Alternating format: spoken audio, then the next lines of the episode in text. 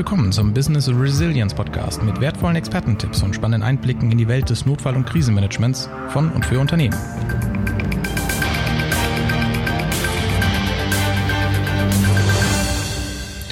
Mein Name ist Robert Osten und wir sprechen heute über das Thema Krisenkommunikation.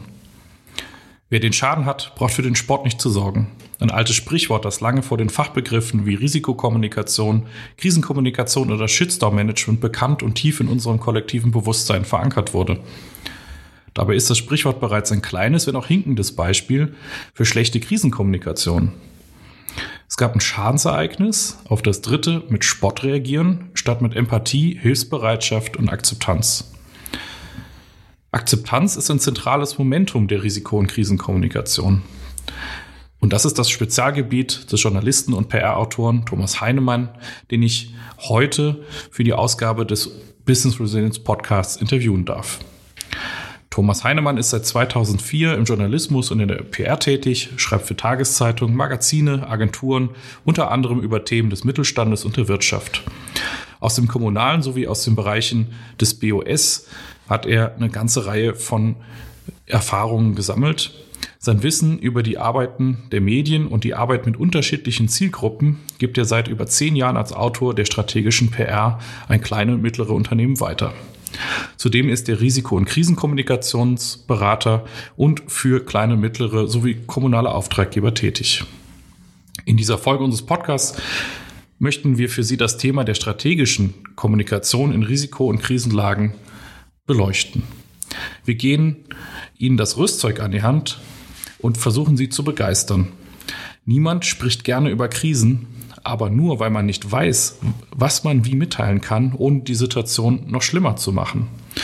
Und diese Scheu wollen wir ein bisschen abbauen. Deshalb, Thomas, warum ist es überhaupt wichtig, in einer Krise aktiv zu kommunizieren? Ja, hallo Robert. In der Praxis stellt sich die Frage nach dem Ob in einer Krise gar nicht oder nach dem Warum.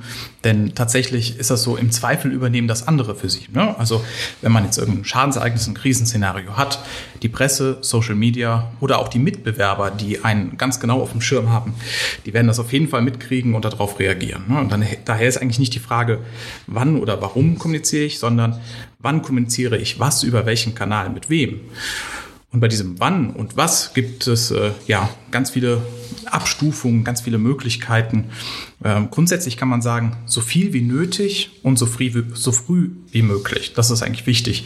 Denn äh, man hat heute, weiß man, wenn man relativ schnell auf ein solches Szenario kommunikativ reagiert, sind die Auswirkungen in der Regel händelbarer, als wenn man jetzt ewig versucht, das unter, dem, äh, ja, unter den Teppich zu kehren.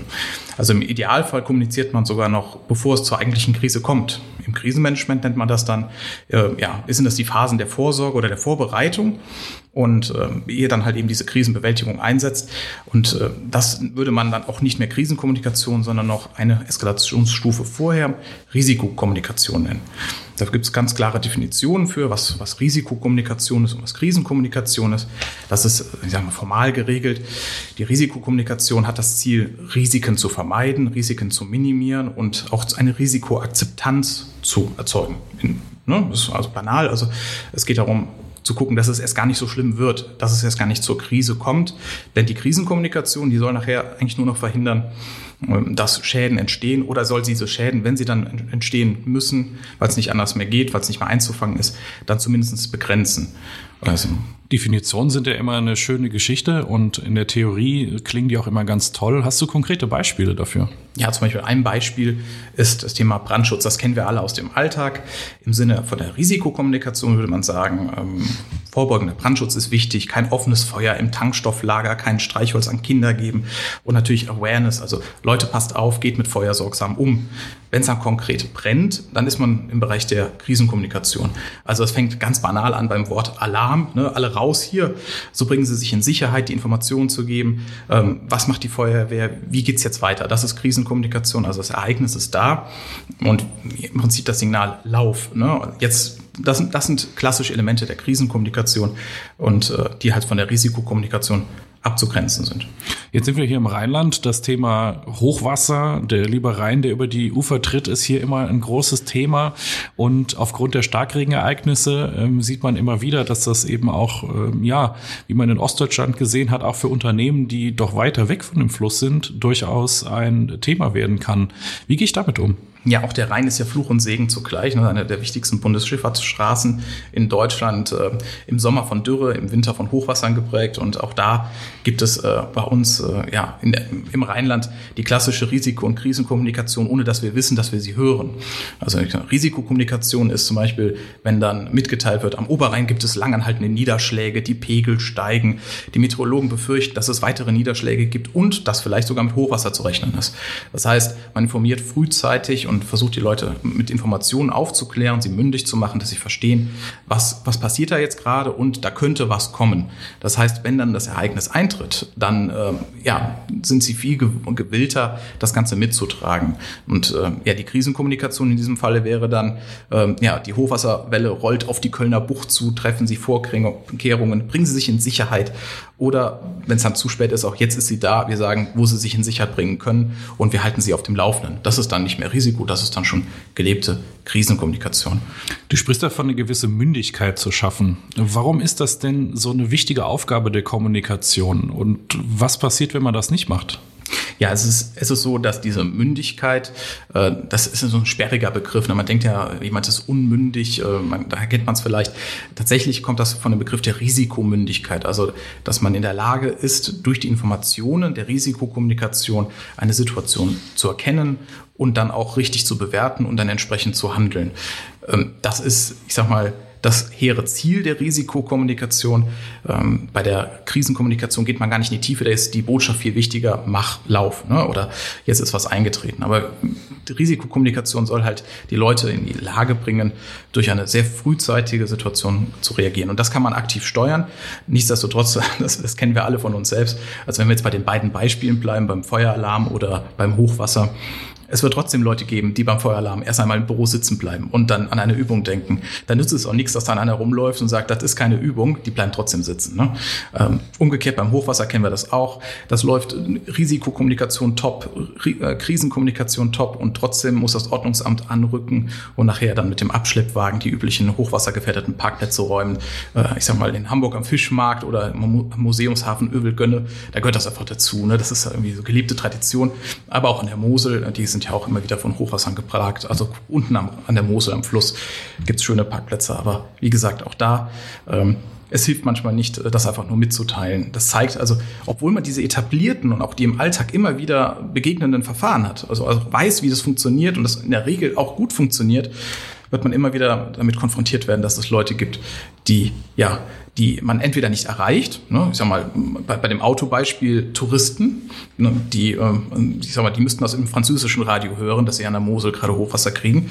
Oder man hat auch Leute, und das ist wirklich ein ernstzunehmendes Problem, weil es immer weiter zunimmt, gerade jetzt in der Kommunikation zu äh, kommunalen Themen, man hat auch Leute, die es einfach nicht akzeptieren wollen. Ne, und das äh, wird äh, ja, das ist eigentlich das, das zentrale Momentum der Akzeptanz. Das hast du eben in der Anmoderation ja ganz schön gesagt. Ähm, wenn Leute das nicht akzeptieren wollen, dann hat das ja Gründe. Ne? Das ist oft einfach, dass, äh, dass das Vertrauen in den Absender gestört ist, dass derjenige, der mir diese Information gibt, ähm, sei es jetzt im Risiko- oder Krisenkommunikation, dass man dem nicht vertraut, dass das, was er sagt, wirklich wahr ist. Ähm, deswegen kann man ganz klar sagen, dass ja, Akzeptanz und Vertrauen die Wirksamkeit der Risiko- und Krisenkommunikation steuern. Damit kann man das auch aktiv steuern. Ich glaube, dass bei einem geplanten Feueralarm die Mitarbeiter ganz in Ruhe sitzen bleiben, ihren Kaffee noch zu Ende trinken, ähm, um, wenn sie überhaupt das Gebäude verlassen, das da dann auch in einer Seelenruhe machen, ist ja auch gefährlich. Also ähm, vielleicht kann man ja gar nicht so richtig entscheiden oder unterscheiden, ähm, ist das jetzt eine echte Meldung oder ist das noch eine Übungsmeldung? Ich habe es selber mal erlebt, dass ein solcher Alarm ausgelöst wurde, war aber tatsächlich ein Anschlagsalarm, also also es ging tatsächlich gar nicht um Feuer, sondern um einen möglichen Anschlag. Und ähm, die Mitarbeiter haben das überhaupt nicht ernst genommen. Die haben wirklich gedacht, schon wieder Feueralarmübung, ähm, haben das Gebäude nicht oder sie widerwillig verlassen.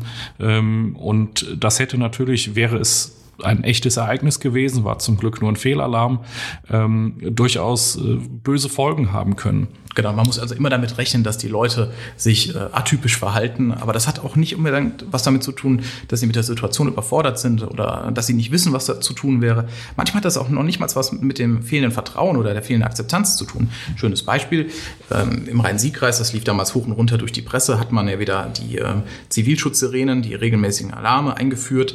Es wurde auch groß kommuniziert. Ähm, es gab eine große Probealarm vorher auch in den Zeitungen, im Radio, überall gab es äh, die Infos, was man zu tun hat. Ne? Suchen Sie geschlossene Räume auf, schließen Sie Fenster und Türen, informieren Sie die Nachbarn per Telefon meinetwegen, helfen Sie denen und schalten Sie das Radio ein. Und vier Tage nach diesem Probealarm gab es einen Realalarm mit den entsprechenden Sirenen, nachdem an einem Chemiepark am Rhein eine äh, dann, wie sich später herausgestellt hat, doch nicht so schlimme Wolke an, an Giftstoffen ausgetreten ist. Und äh, auch da, die Leute sind weiter draußen gewesen, die haben weiterhin die Fenster geöffnet gehabt. Also man muss das auch akzeptieren, dass nicht immer alles das, was man tut, dann auch dort ankommt obwohl man wahr, wahrheitsgemäß immer transparent vorher kommuniziert hat, obwohl es auch keine, kein Misskredit gibt zwischen dem Empfänger und den Absender dieser Botschaften. Ja, das ist aber ein gutes Stichwort und vielleicht auch ein schönes Beispiel. Wir wollen das Ganze jetzt mal ein bisschen in den Unternehmenskontext übertragen. Ähm, jetzt stellen wir uns vor, wir haben dieses Unternehmen, äh, das diese Giftwolke verursacht hat. Ähm, worauf käme es denn jetzt tatsächlich aus unternehmerischer Sicht an, eine Krisenkommunikation schon von Beginn an wirklich sauber und gut zu starten, weil für ein Unternehmen hängt da ja eine ganze Menge von ab. Ähm, eine gute Kommunikation kann vielleicht einen Schaden fürs Unternehmen auch schon frühzeitig abwehren oder verringern und eine falsche oder ausbleibende Kommunikation kann vielleicht auch überhaupt erst zu einem Schaden führen. Ähm, äh, schönes Beispiel war ja äh, Greta Thunberg fährt mit dem ICE ähm, das Bild, wo sie auf dem Boden sitzt. Ich glaube, da ist äh, seitens der Deutschen Bahn kommunikativ doch einiges schiefgelaufen und so ist überhaupt erst daraus daraus so ein Shitstorm entstanden. Ähm, aber bleiben wir bei dem, bei dem Chemiewerk. Ähm, wie geht so eine Kommunikation sauber los? Was muss ich beachten?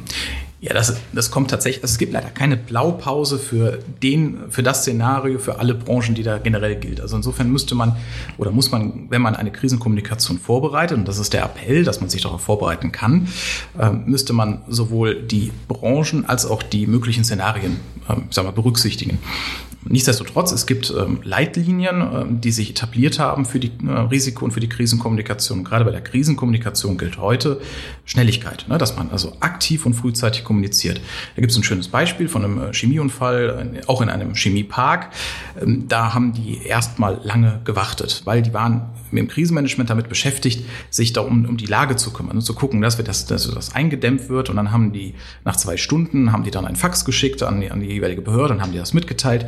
Und was da passiert ist, ist, ähm, da hat sich ein Journalist an den Werksleiter telefonisch gewandt, ohne sich zu erkennen zu geben. Der hat dann das nachgefragt, das findet man heute noch bei YouTube, dieses Video, beziehungsweise diesen Mitschnitt von einem Telefonat. Und der Werkleiter wusste nicht, was er da tut äh, und hat dann offen gesprochen, hat erzählt, ja, ja, wir haben erstmal uns um die Lage gekümmert. Zwei Stunden später haben wir das Amt informiert, danach liefen dann die Sirenen. Ne? So, das heißt, Timing ist da das A und O gewesen, weil die Leute hatten direkt den Eindruck, Hilfe, äh, die haben uns erstmal bisschen mal warten lassen und uns in Gefahr gebracht, während äh, ja die Lage dann äh, eigentlich das, das Vordringliche war, die Lage erstmal unter Kontrolle zu bringen.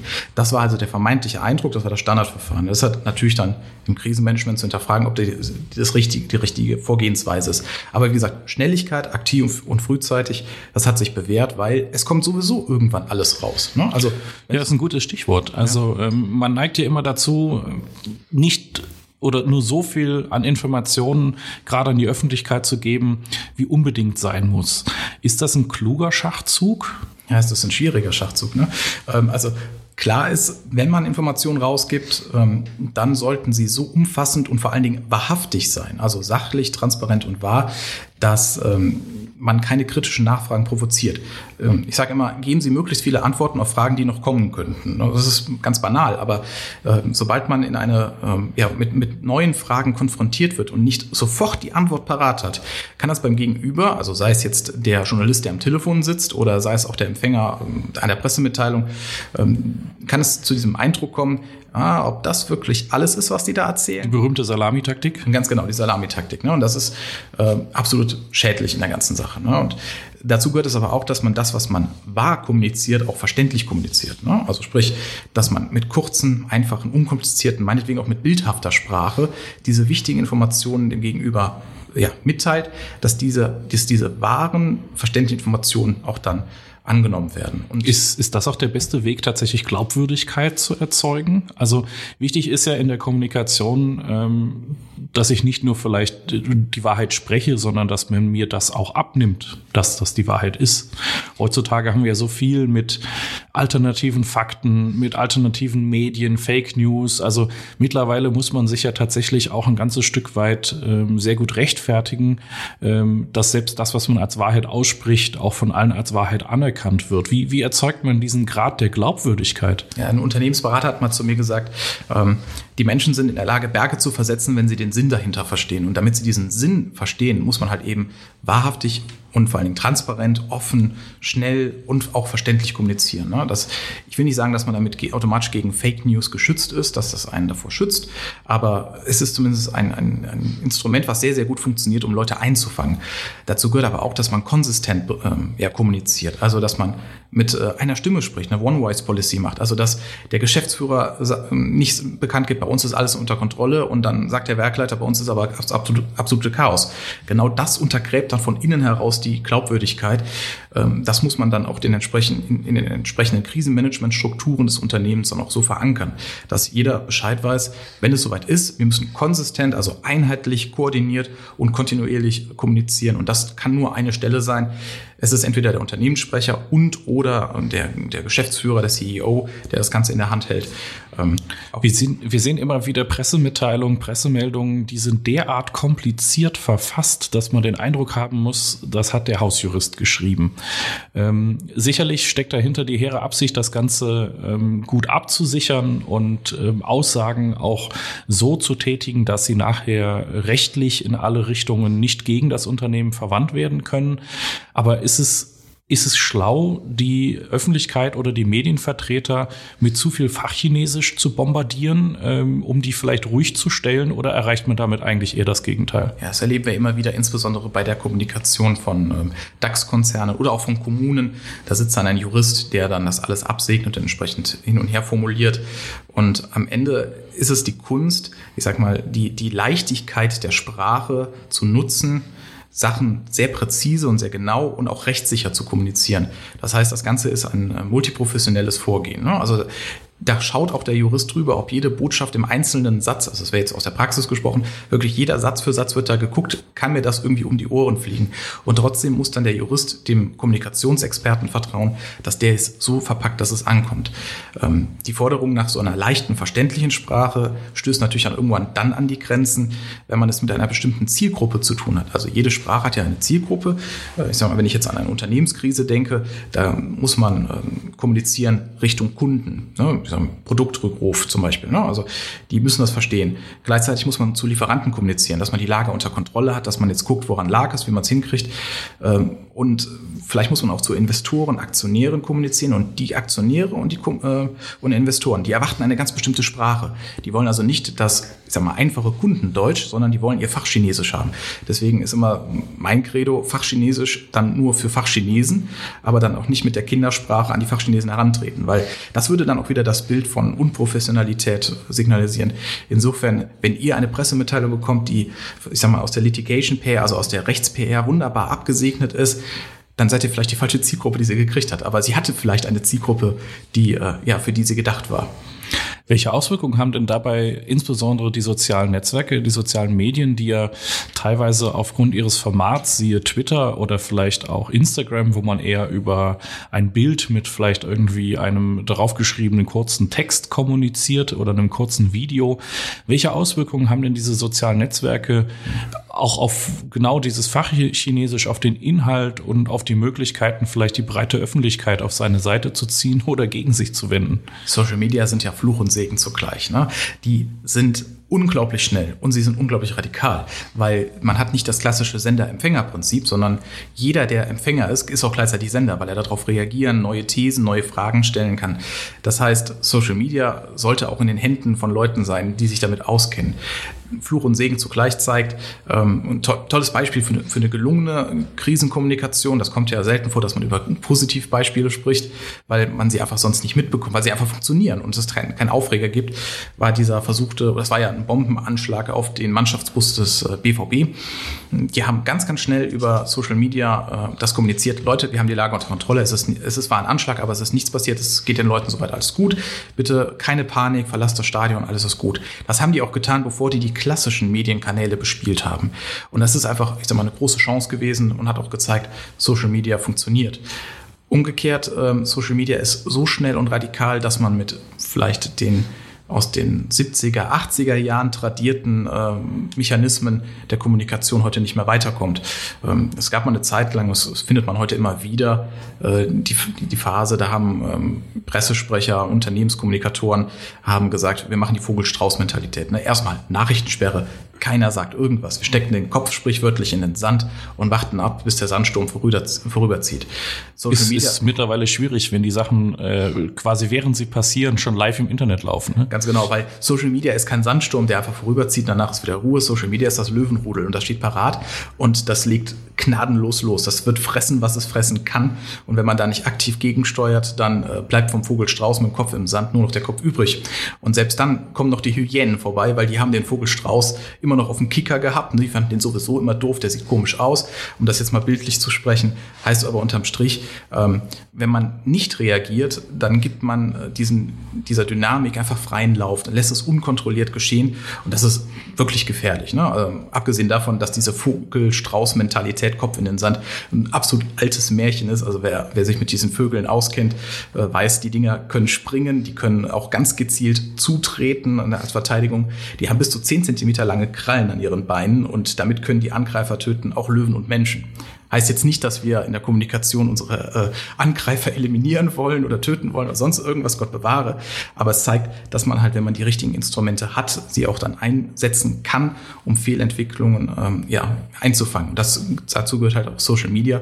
Ähm, das ist ein eigenes Thema. Da könnte man eine wunderbare Podcast-Folge drüber machen, für das Thema Social Media Kommunikation und vor allen Dingen äh, Shitstorm Management, Fake News Management, weil das ist äh, radikal und das ist sehr, sehr schnell. Und äh, während man bei der Presse mit klassischen Instrumenten wie dem Presserechten, dem Urheberrechten etc. pp. Äh, auch mit dem StGB und BGB argumentieren kann, also unwahre Tatsachenbehauptungen muss man sich nicht gefallen lassen. Ähm, also da gibt es auch dann über den Presserat die Möglichkeit, auch sowas zu sanktionieren, wenn da irgendwelche Journalisten Quatsch schreiben, obwohl man das nicht kommuniziert hat. Also das funktioniert bei Social Media deutlich schwieriger, langsamer und unter dem vermeintlichen Denkmantel der Anonymität. Das klingt tatsächlich so, als sollten wir daraus nochmal eine eigene Folge zum Thema Social Media machen. Ich glaube, das würde viele interessieren, äh, mich auch.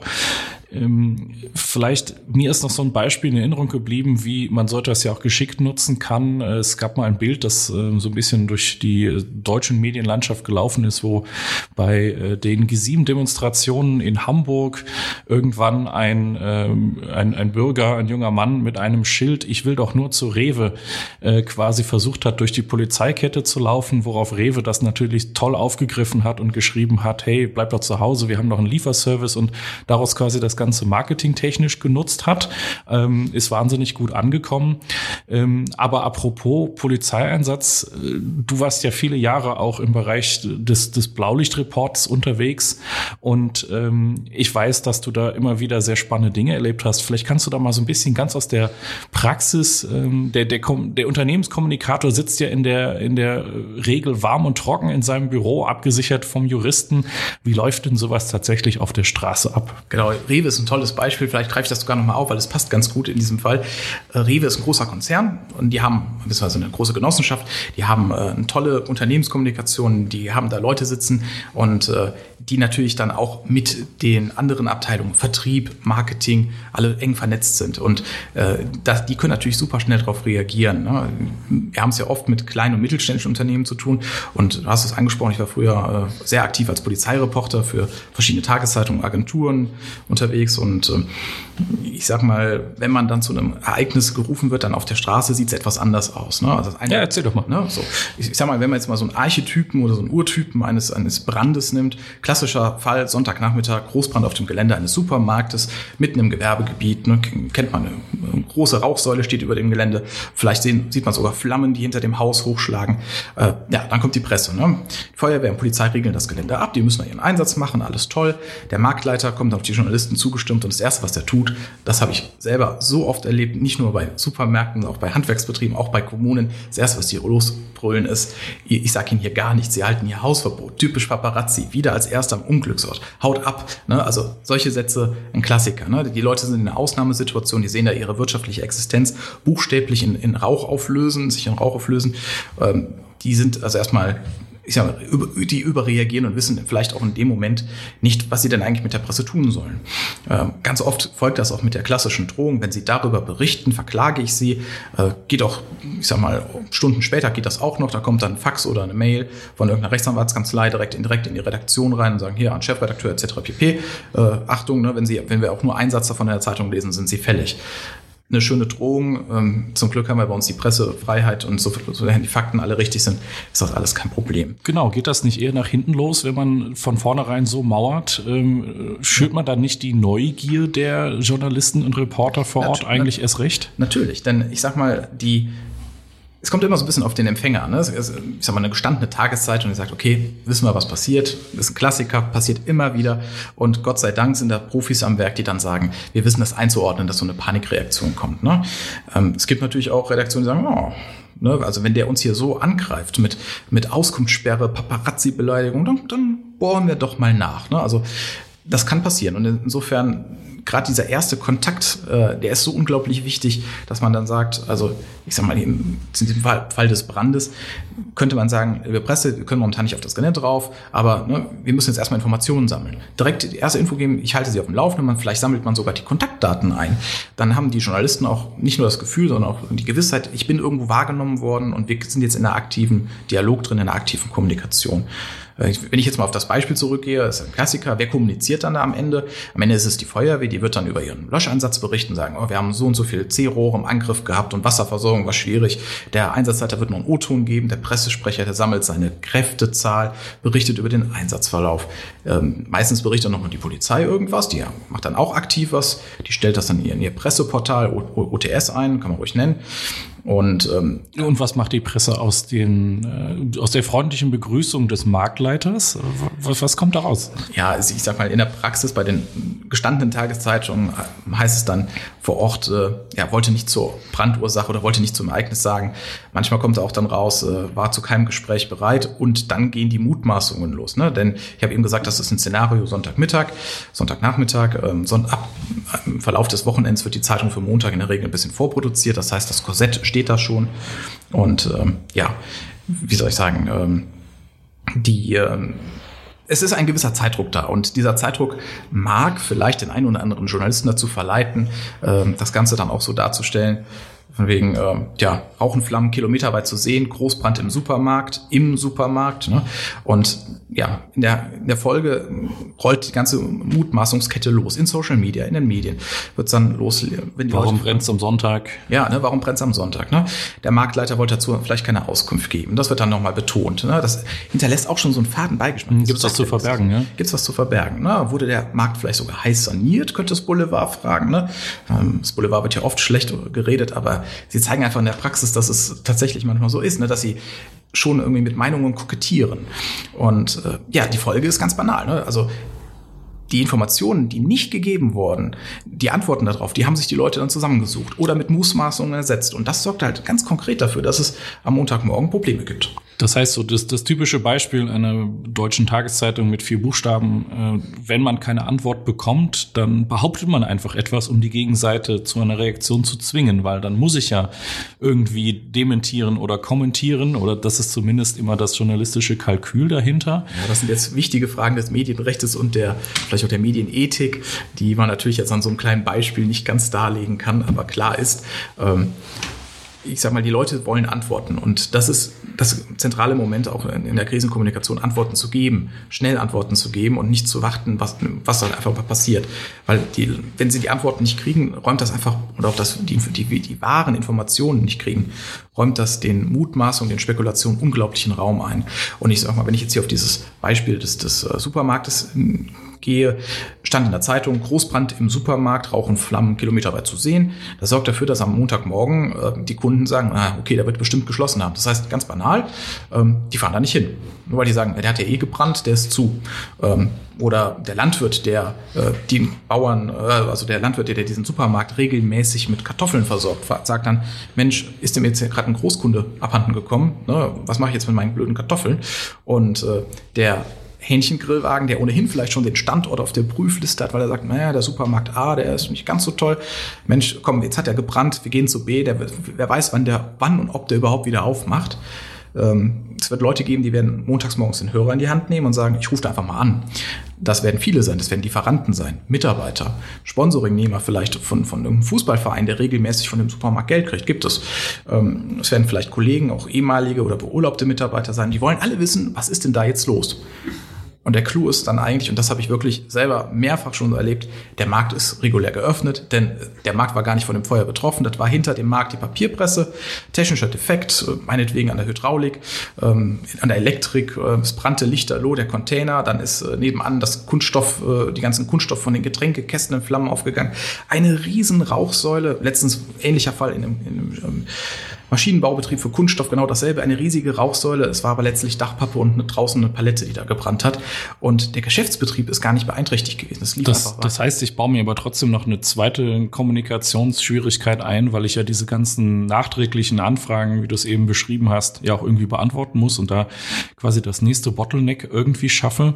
Das bringt mich irgendwie zu der Frage, wie kann ich mich denn als Unternehmen, als Unternehmer äh, in Sachen Krisenkommunikation vorbereiten? Also damit ich gar nicht erst in diese Fallen hineinlaufe, ähm, gibt es doch bestimmt äh, gewisse Vorgehensweisen, äh, gewisse Tipps. Äh, wie stelle ich mich da eigentlich am besten auf? Also nochmal, dieses Beispiel heißt, also zu verinnerlichen, dass man aktiv kommunizieren muss. Ne? Mhm. Das, also das muss man wirklich verinnerlichen, weil wenn der, in diesem Fall wieder der, der Unternehmer, der Marktleiter gesagt hätte, Mensch, da hat es ein Papierlager gebrannt, aber unser Markt macht am Montag auf, dann wäre das ganze, diese ganzen Spekulationen wären dahin gewesen. Ne? Und das zeigt einfach, wie wichtig es ist, dann auch aktiv zu kommunizieren.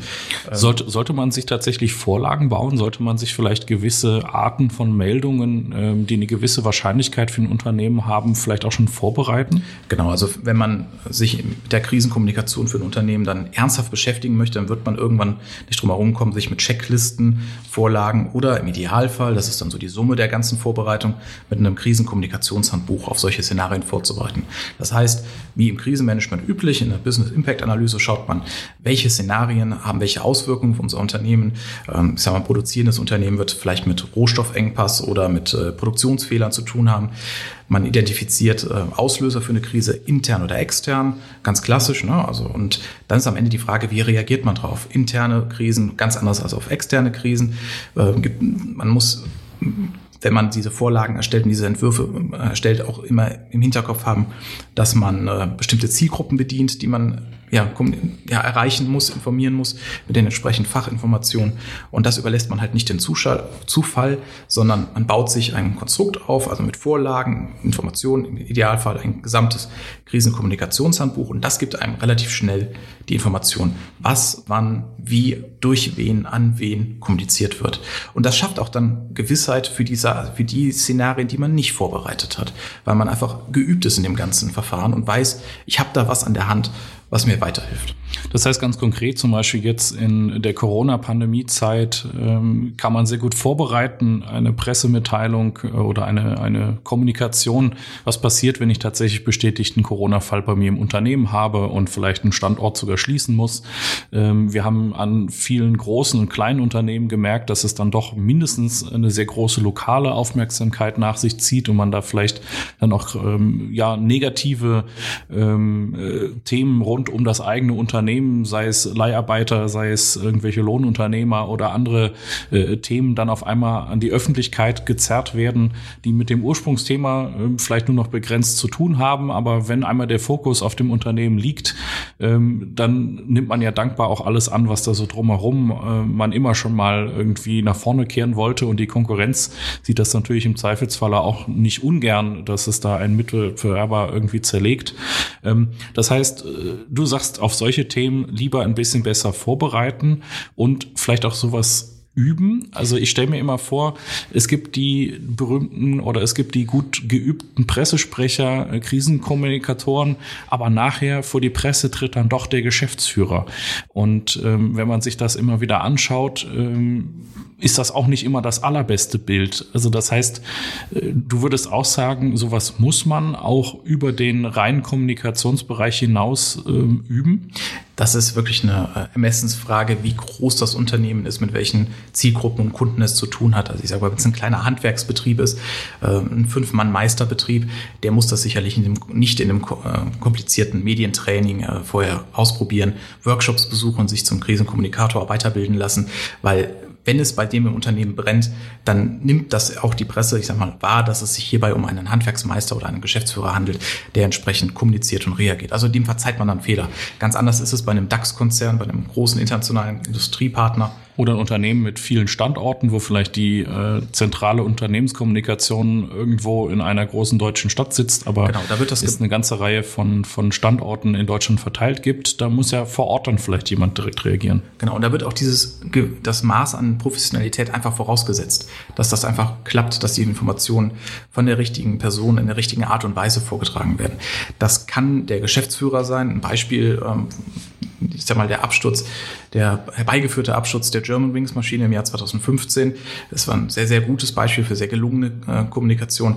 Da hat sich der äh, CEO an die Familien und an die äh, Freunde der Opfer gewendet, hat diese Kommunikation, also diese Zielgruppe bedient, ähm, sehr vertrauensvoll, sehr empathisch, ähm, war auch sehr nah, also sehr, sehr greifbar und das war sehr überzeugend, während der Pressesprecher sich, ähm, der auch natürlich Kameraerfahrung hatte, der Meute der Presse hingestellt hat, die natürlich ein berechtigtes Informationsinteresse hatte. Da ist was ganz Dramatisches passiert und äh, man braucht halt jemanden, der so dann diese Flut an Anfragen auch in einer bestimmten Taktung, äh, meinetwegen auch mit Live Live-Schalten am Fließband dann auch äh, erträgt, der das kann.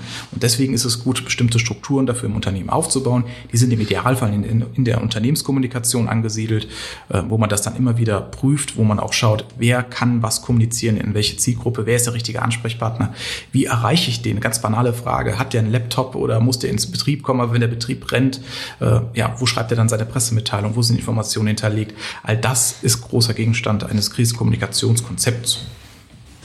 Super. Ich glaube, damit kommen wir langsam zum Ende mit diesem positiven Beispiel. Ähm, Thomas Heinemann, ganz herzlichen Dank. Heute ausnahmsweise mal in unterschiedlichen Rollen. In Zukunft wirst du hier auf, äh, in unserem Podcast eher die Rolle des Gastgebers übernehmen. Deshalb hat es mich gefreut, dass ich heute mal auf der anderen Seite sitzen durfte. Und äh, ich denke, wir haben noch ein paar ganz spannende Themen aufgedeckt und freuen uns auf die nächsten Folgen. Ganz herzlichen Dank.